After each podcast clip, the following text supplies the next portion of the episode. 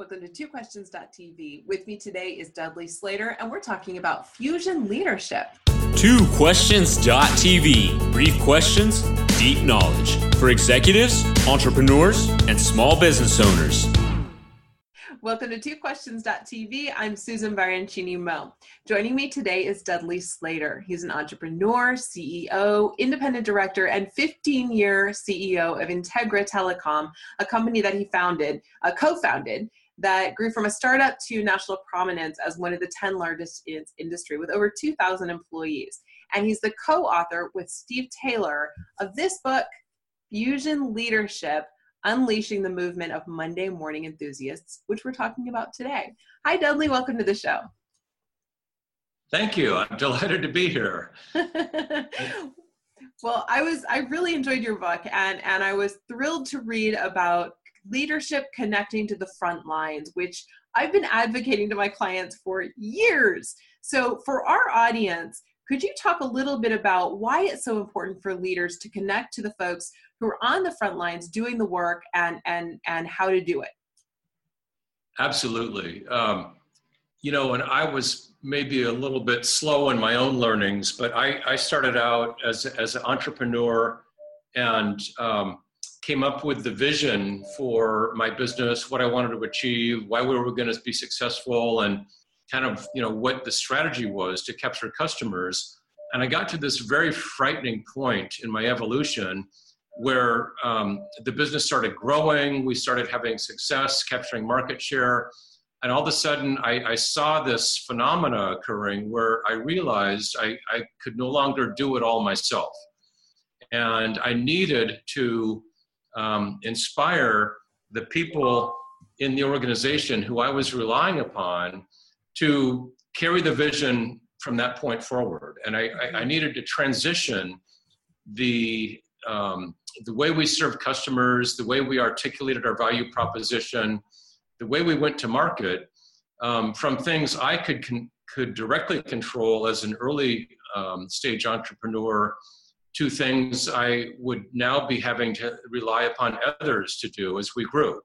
And so uh, the frightening realization was how do did I as an entrepreneur, but it really applies to anybody on the entrepreneur's journey, how do you take the vision that you've baked in your mind that becomes you know your um, your baby so to speak as as the entrepreneur and how do you inspire others in your organization to fulfill that vision? And and that was really the dilemma that i faced. And um, that leads to the answer which is why it's so important to spend time with your frontline employees. They're the ones that build your business and they're the ones that every entrepreneur ends up relying upon to um, see the business succeed. And if you don't answer that question and figure it out you're you're not going to do as well, and I would argue you will probably fail. Um, so that became that became a primary focus of mine. You know, really getting to a crisp answer to that question. Um, how do you motivate and inspire others to fulfill the vision? And and that uh, really is what ultimately the book Fusion Leadership is about. And as the ti- as the title implies, um, fusion leadership is all about fusing together um, a team of people in, in, any organization, where it's for profit or nonprofit, to um, rally together to fulfill uh, a shared cause or a mission, and, and that's what um, it, that's what fusion leadership's about. Very cool. So it's clear that in the fusion leadership model, culture emanates from the leader all the way down to the entire company. And the hardest part in the book you said was the part about money and and um, you know you said you have this very clear unique view on how much money the ceo should make relative to others in the company could you talk i found that so interesting and so unique and such a fresh perspective and i wonder if you could just talk a little bit about that Absolutely, um, and, and, that's a real hot button issue I found. Uh, I know, right? We're getting um, controversial here, right? Well, you're, going right to the heart of it. Um, good for you for not not uh, not not dancing around the edges. Well, let's get right into this. I only get two questions. well, the, the, you picked the right the right one to start with. So, there, there's really, um, if I if I can, Susan, there's kind of a broad context and then a specific context, and let me try to briefly touch on both. The broad context is in answering the question, how do you inspire others to fulfill the mission? Um, I found that the biggest obstacle to achieving that is is the um, the fact that we're all human beings, and it's very tempting when all of a sudden you're in a position of power and influence as entrepreneurs find themselves as their business grows and wealth starts accumulating, power starts growing, as you hire more people, you capture market share. All of a sudden, the entrepreneur finds themselves dealing with questions around wealth and power. And I found that the single most alienating thing a leader can do to drive people away from the vision is to make the mistake of letting their own self interests start governing their daily behaviors. And those self interests can creep up in a lot of places. Um, they can creep up in compensation. How much do you pay yourself versus how much do you pay others in the organization? They can creep up in your uh, where you asked your initial introductory question, which is where do you spend your time? How, how do you prioritize frontline workers? And do you actually spend time with frontline workers or do you spend time with other executives and your investors and Wall Street analysts and these people? Um, it can creep into the question how do you conduct meetings? Um, you, as, the, as the CEO or the leader, do you use meetings simply to show how brilliant you are?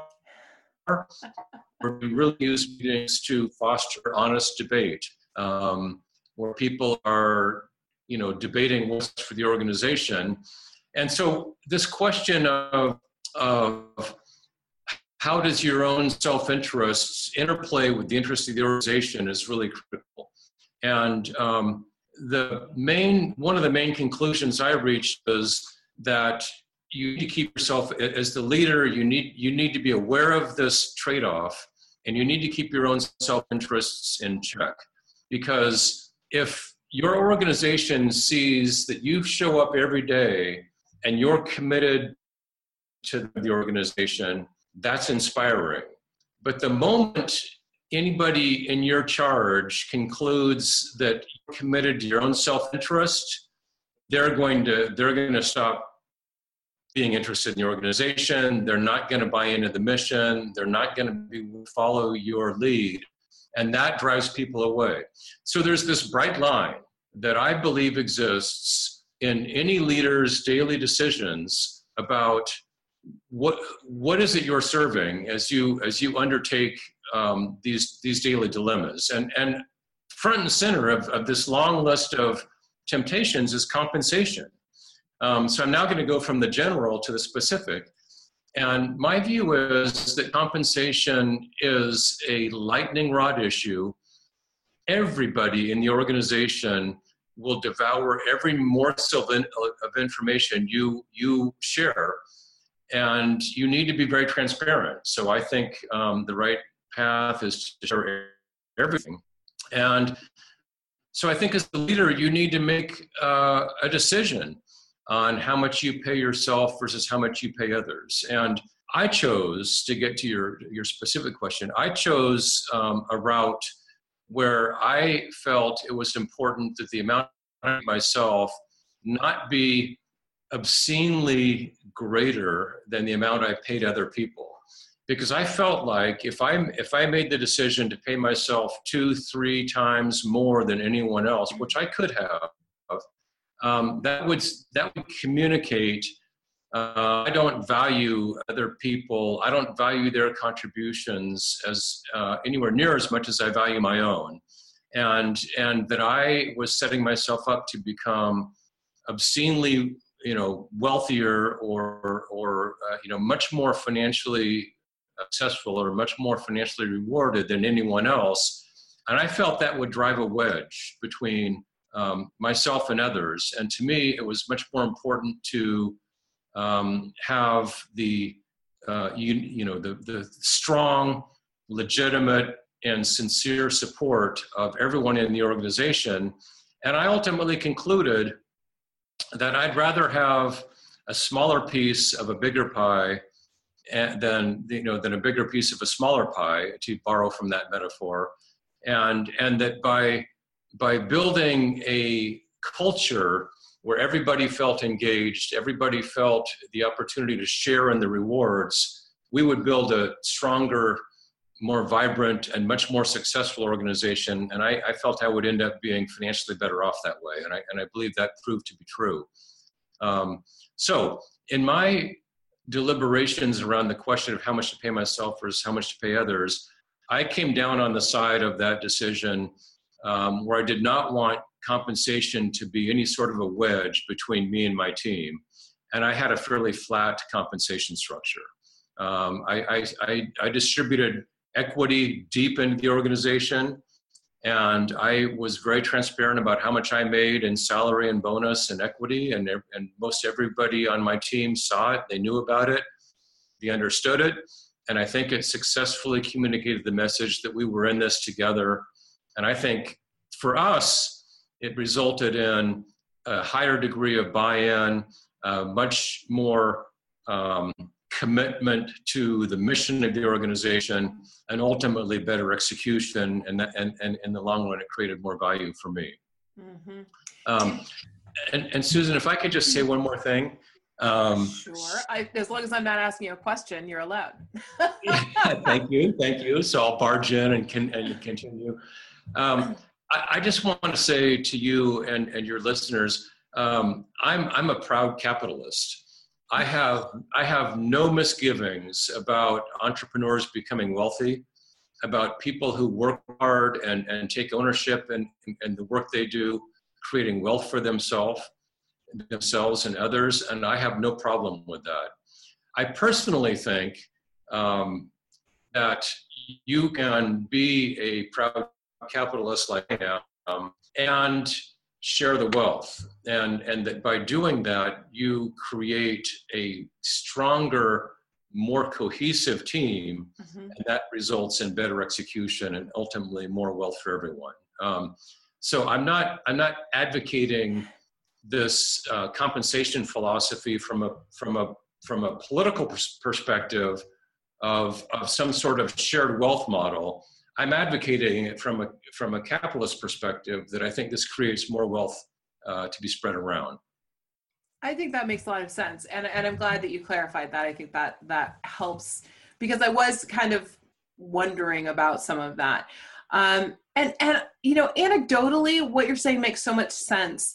Um, you know, 17 years ago, when I made the decision to go out on my own and start my own company, um, I I was working for a company that was owned by a guy and every month he would you know most months he would come in to our company wide meeting and he would tell us about you know St. Bart's and the yacht and the private plane and all I could do was sit there and think you know, man, my ideas are making this guy really rich. Like, I have worked so hard and I've come up with so many good ideas. I could have done these on my own. And, right. and that was, you know, and, and even though ultimately what I what I ended up doing was coaching, um, and and back in the days when that was unusual and new, um, but but but even though I didn't end up doing some of those ideas, um, it feels so much better.